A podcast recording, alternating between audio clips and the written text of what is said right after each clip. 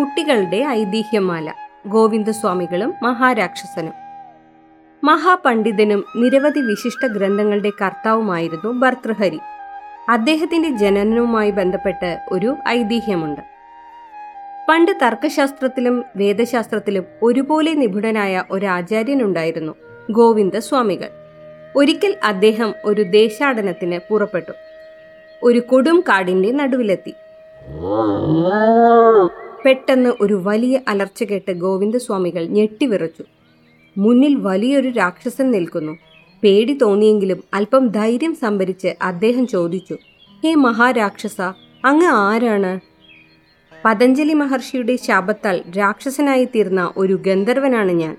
രാക്ഷസൻ ഉറക്കെ ചിരിച്ചു. ഓ അങ്ങേക്കിപ്പോൾ എന്തു വേണം ഗോവിന്ദസ്വാമികൾ ചോദിച്ചു. സ്വാമികളെ താങ്കൾ വലിയ ആളല്ലേ? ഞാൻ താങ്കളോട് ചില ചോദ്യങ്ങൾ ചോദിക്കും. അതിന് ശരിയായ ഉത്തരം പറഞ്ഞാൽ മാത്രമേ ഞാൻ താങ്കളെ വിട്ടയക്കൂ. രാക്ഷസൻ തന്റെ നിബന്ധന അറിയിച്ചു. ആദ്യം അല്പം ഭയം തോന്നിയെങ്കിലും സ്വാമികൾ പിന്നെ ഉഷാറായി. ശരി ചോദ്യം ചോദിച്ചോളൂ. രാക്ഷസൻ സ്വാമികളോട് ചില നൂലാമാലകൾ പിടിച്ച ചോദ്യങ്ങൾ ചോദിച്ചു. ഉരുളിക്കുപ്പേരി പോലെ രാക്ഷസന്റെ ചോദ്യങ്ങൾക്ക് ഏറ്റവും ഉചിതമായ ഉത്തരങ്ങൾ തന്നെയാണ് സ്വാമികൾ നൽകിയത്. അപ്രതീക്ഷിതമായ ഉത്തരങ്ങൾ കേട്ട് രാക്ഷസൻ അത്ഭുതപ്പെട്ടു. താങ്കളുടെ ഉത്തരങ്ങൾ യുക്തിയുക്തവും അർത്ഥപൂർണവുമാണ്. താങ്കളെ എന്റെ ശിഷ്യനാക്കാൻ ഞാൻ ആഗ്രഹിക്കുന്നു. വിരോധമില്ലെങ്കിൽ സ്വീകരിക്കണം രാക്ഷസൻ അഭ്യർത്ഥിച്ചു. ശരി നമുക്കതിൽ ഏറെ സന്തോഷമേയുള്ളൂ. ഗോവിന്ദസ്വാമികൾ ശിരസ് നമിച്ച് രാക്ഷസന്റെ ശിഷ്യത്വം സ്വീകരിച്ചു.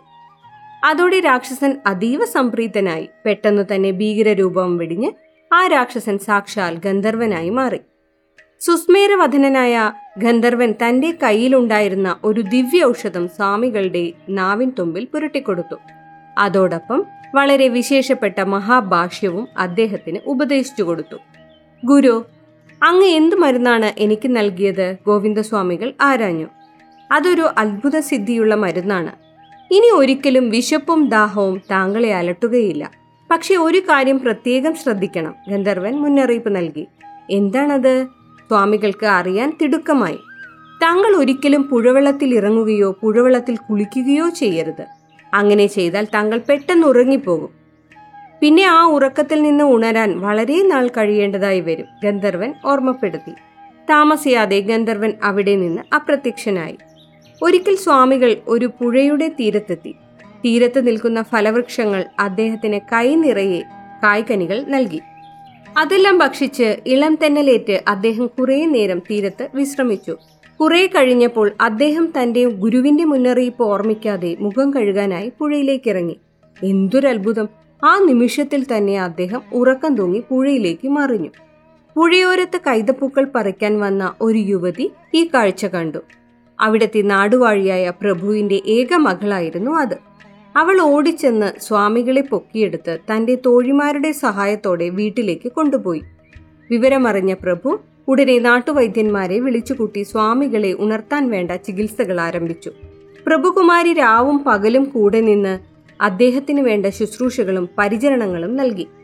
എങ്കിലും ഏറെ നാളുകൾ കടന്നുപോയിട്ടും ഗോവിന്ദസ്വാമികൾ നിദ്ര വിട്ട് എഴുന്നേറ്റില്ല ആഹാരമില്ലാതെ അദ്ദേഹം മെലിഞ്ഞ് എല്ലും തോലും മാത്രമായി. ഈ ദയനീയ സ്ഥിതി അറിഞ്ഞ് അവിടെ എത്തിയ ഒരു മഹാവൈദ്യൻ പറഞ്ഞു ചൂടാറാത്ത അന്നം കൊണ്ട് ഇദ്ദേഹത്തിന്റെ ദേഹം മുഴുവൻ പൊതിയുക.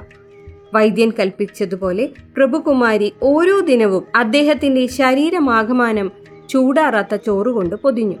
ആറുമാസം പിന്നിട്ടപ്പോൾ ഒരു ദിവസം സ്വാമികൾ തന്റെ ദീർഘനിദ്രയിൽ നിന്ന് ഉണർന്നെഴുന്നേറ്റു. അദ്ദേഹം എല്ലാവരെയും നോക്കി പുഞ്ചിരിച്ചു.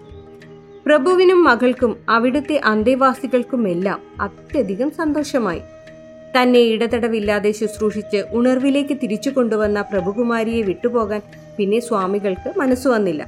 പ്രഭുവിന്റെ അനുവാദത്തോടെ താമസിയാതെ അദ്ദേഹം പ്രഭുകുമാരിയെ വിവാഹം ചെയ്യുകയും പ്രഭുമന്ദിരത്തിൽ താമസമാക്കുകയും ചെയ്തു. ഗോവിന്ദസ്വാമികൾക്കും കുമാരിക്കും പിൽക്കാലത്ത് പിറന്ന മകനാണത്രേ ഭർതൃഹരി. സിപ്പി പള്ളിപ്പുറം എഴുതിയ കഥ വായിച്ചത് ഷൈന രഞ്ജിത്ത്. കേട്ടിരിക്കാം മാതൃഭൂമി ഡോട്ട് കോമിനൊപ്പം.